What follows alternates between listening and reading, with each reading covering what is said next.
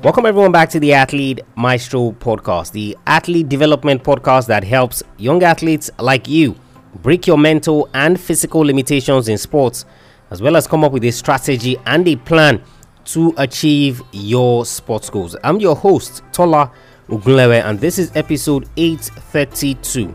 Fall in love with setting goals, run your own race, and don't be reckless with your training. When it comes to the marathon, she's an American legend. She's the greatest women's marathon runner in U.S. history. She's the first woman to win the Olympic Games in marathon history. Today on the show, the iconic Joan Benoit Samuelson. When you think of distance running, either in the male or female game, you always think of the African runners, so your guys from Kenya, Ethiopia, and all of those places. But you see, before the Africans took over, Joan Benoit Samuelson was making her mark. And of course, she was blazing a trail as well. Her journey in distance running wasn't exactly planned out. You see, Joan suffered a leg injury while she was slalom skiing. And as a way to help the leg heal, she had to run, so it was more or less on doctor's advice to get her legs stronger. Well, it did more than that. Running would set her on a path to create history in so many different ways. First, running helped her to get a sports scholarship to North Carolina State University. In 1977 and 1978, she earned All-American honors. In 1980, she won the Honda Sports Award for the best female collegiate cross-country runner in the country. Her first ever appearance at the Boston Marathon led to victory, where she also broke the competition record. In 1981, she won the US 10,000 meters competition, of course, which of course made her champion. Some might call it luck, but I like to believe otherwise. At the time of all her exploits, the marathon was not an Olympic sport for women. Lo and behold, all that was going to change as the IOC in 1984 elected to include the marathon for women in the Olympics. Guess who had been ready and waiting for a chance? Joan Benoit Samuelson. Though she got injured a few weeks to the US trials, nothing was going to derail her. Nothing was going to stop her from taking this opportunity. She won the US trials, and of course at the games itself in Los Angeles, she took home the gold medal in the first ever Olympic women's marathon race. A year later, in 1985, she won the Chicago Marathon in an American record, and of course that record was going to last for 18 years. That same 1985, she received the James Heath Sullivan Award as the top amateur athlete in the United States. She continued to compete into her 60s, and of course she is the first woman to run a sub 3-hour marathon in 5 different decades. The first person, I actually think. In 1998, she was inducted into the National Distance Running Hall of Fame. In 2000,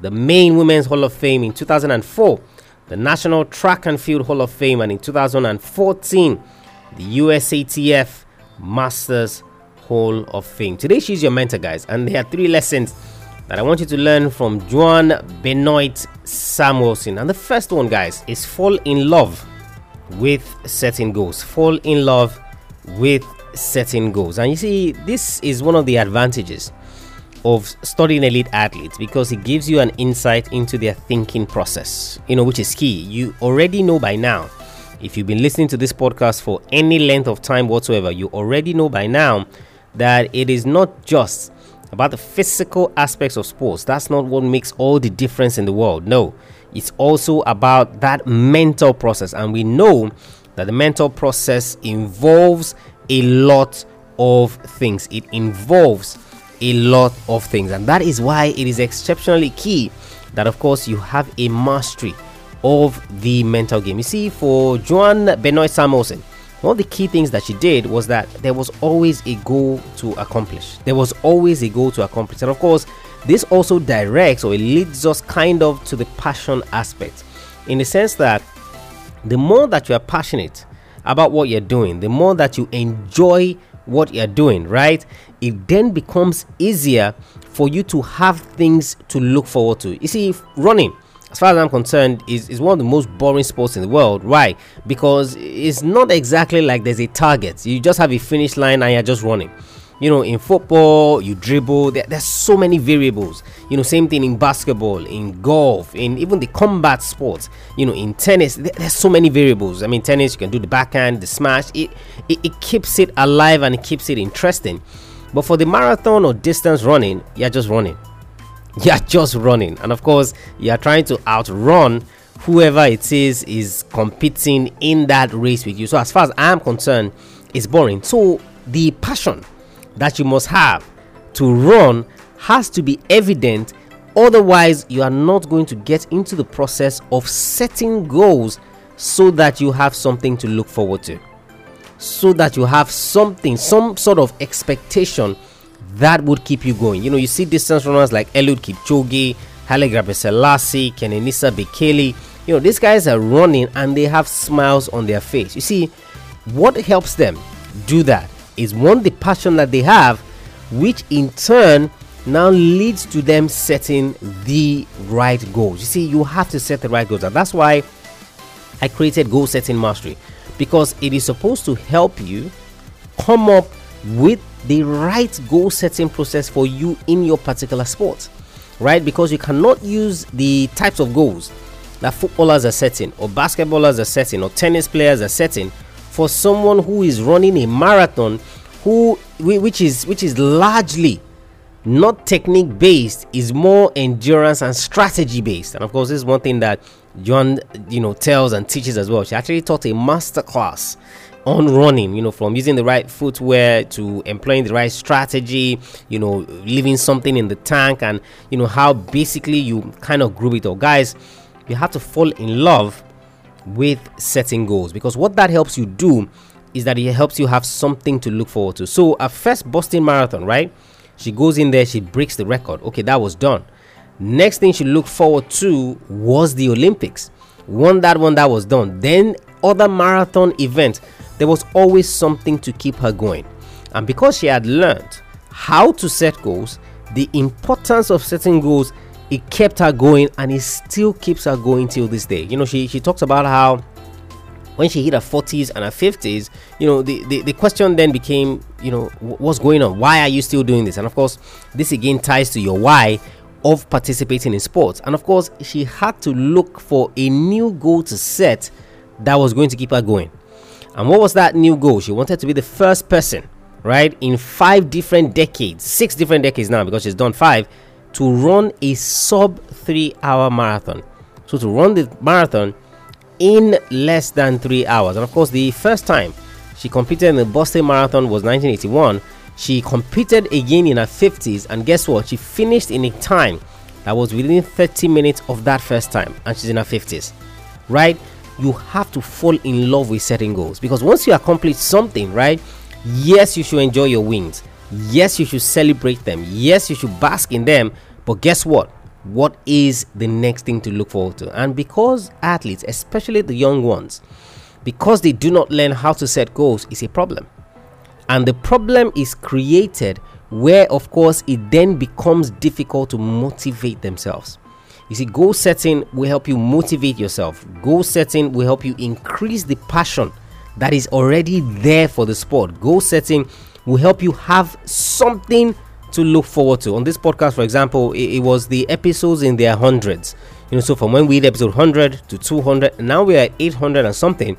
I'm looking forward to 900 episodes. I'm looking forward to more downloads. I'm setting goals that help me look forward to something that is ahead. That is the key, guys, and that is the difference maker with everything it is that you're pursuing in sports. First lesson from Joan Benoit Samuelson: fall in love with setting goals. Number 2 lesson, guys, is run your own race. Run your own race. You see, this one cannot even be overemphasized.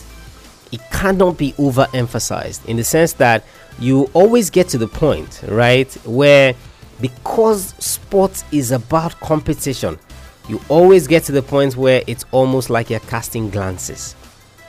What are the others doing? What is their strategy? What is their approach? What's their training looking like? What is it that they're doing? And on this point, Joan herself, who of course was interviewed, and I mean she's an icon, so she was interviewed and she said, look, you can't run anybody else's race. When you are waiting in the corrals at the start of the race and you hear someone say they've done this, this and this, don't let their training or accomplishments freak you out. Be comfortable with yourself and believe in what you've done to get to that point. And you see, this again comes back to training. You see, if you've put in the work in training, if you've dedicated yourself to your craft, you've worked on the things that you should be working on, when it is time to perform, you cannot change anything in that regard. You cannot change anything. So listening to how this person is planning to run their race, how this person is doing this, how this person is planning to execute and all of that, you see, it just takes away from you.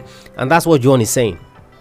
That's literally what she's saying. Because look, it's going to freak you out and it's going to take you away from what you are doing. And you see, this was also the reason why over the course of her career, she never looked back in a race.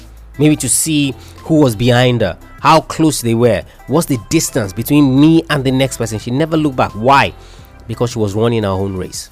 And I see so many young athletes today where, you know, you're trying this training method, and because you've heard that this other person is doing this thing, immediately you want to port. Immediately you want to change. Immediately you want to try what they are now doing. See whether that would work for you. See whether, you know, you can make faster progress than you're already making. And I've shared this before, guys, why it's dangerous for you to copy your rivals in sports, because you never truly get a full perspective. You're only seeing a piece of the puzzle. And if you're only seeing a piece of the puzzle, it means that you are working with the most minutest details as possible, right? You don't see what they're doing at home. You don't see what they're doing with their coaches behind closed doors. You don't see any of that. You only see the picture that everybody else sees. So except you're a training partner, right? It is a disaster of a strategy from the get-go to even attempt to do that at all. And that's why you must run your own race. Let me read that quote from Joan again. She says, you can't run anybody else's race.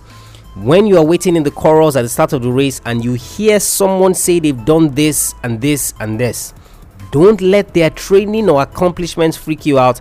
Be comfortable with yourself and believe in what you've done to get to that point. Believe in what you have done to get to that point. So what that tells you is that if you are at the start line and you don't believe in what you have done up until that point, it tells you that by the time you leave that competition, you know what you're going to go work on. You know what you're going to go change. It needs no introduction or any of that. You know what the next thing is that you should go and work on. Because at that last competition, at the start of the race, you were asking questions. You can't change anything at that point. Nothing can change at that point, right? So it means that you know that you left some things on the table. I remember when we looked at Chris Hoy on the podcast, and this was a guy who said, look, when I get to the start of the race, so he was a road and track cyclist, right? When I get to the start of the race, I want to ensure that preparation wise, I have done everything possible, right? So he left no stone unturned. And that is the ideology, guys, of how this works. Leaving no stone unturned in preparation for the race. Second lesson from Joan Benoit Samuelson: run your own race. And the final lesson, guys, is don't be reckless with your training. Don't be reckless with your training. Of course, this was a lesson that she learned the hard way, in the sense that after her, you know, several and so many injuries, right, she learned that, hey, look, I need to be more patient, and of course I need to ensure that I approach and take training the right way. Prior to the 1984 US Olympic trials, she had arthroscopic knee surgery. Right, arthroscopic knee surgery just like 2 weeks before.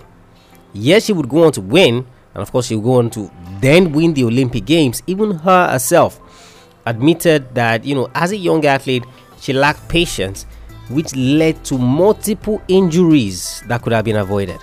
And you see, this is one lesson, guys, that you need to learn. And that is why these older athletes, these athletes that have gone before you, are perfect examples of what you should do and what you shouldn't do. They are perfect examples of what you should do and what you shouldn't do. In respect of training, that's where you're honing your craft. That's where you are getting better. That's where you are improving. That's where you are getting grounded as an athlete. So it is important that you are not reckless with that training. And of course, recklessness is in two ways. Recklessness is from the injury factor, where you're not paying attention to your body.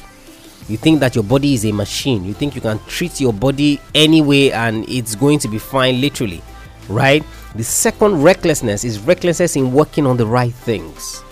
So you might think, oh, recklessness is only in terms of something being dangerous. Absolutely not. Recklessness can also relate or can also mean when you get to the point where you are not working on the right things. It's like you're wasting your time. So why are you training if you're not working on the right things? Why are you working out if you're not working on the right? You might as well go do something else. So one as it relates to injury, the other as it relates to what you are working on. Treat your training, guys, like gold, because that is exactly what the training is. 3 lessons, guys, from the legend, the greatest, right, distance runner in American history. She still runs to this day and she's in her 60s, although she admits that she needs to slow down. 3 lessons, guys, from Joan Benoit Samuelson. Fall in love with setting goals. Run your own race and don't be reckless with your training. Don't be reckless with your training. Athlete Maestro, guys, episode 832, Joan Benoit Samuelson.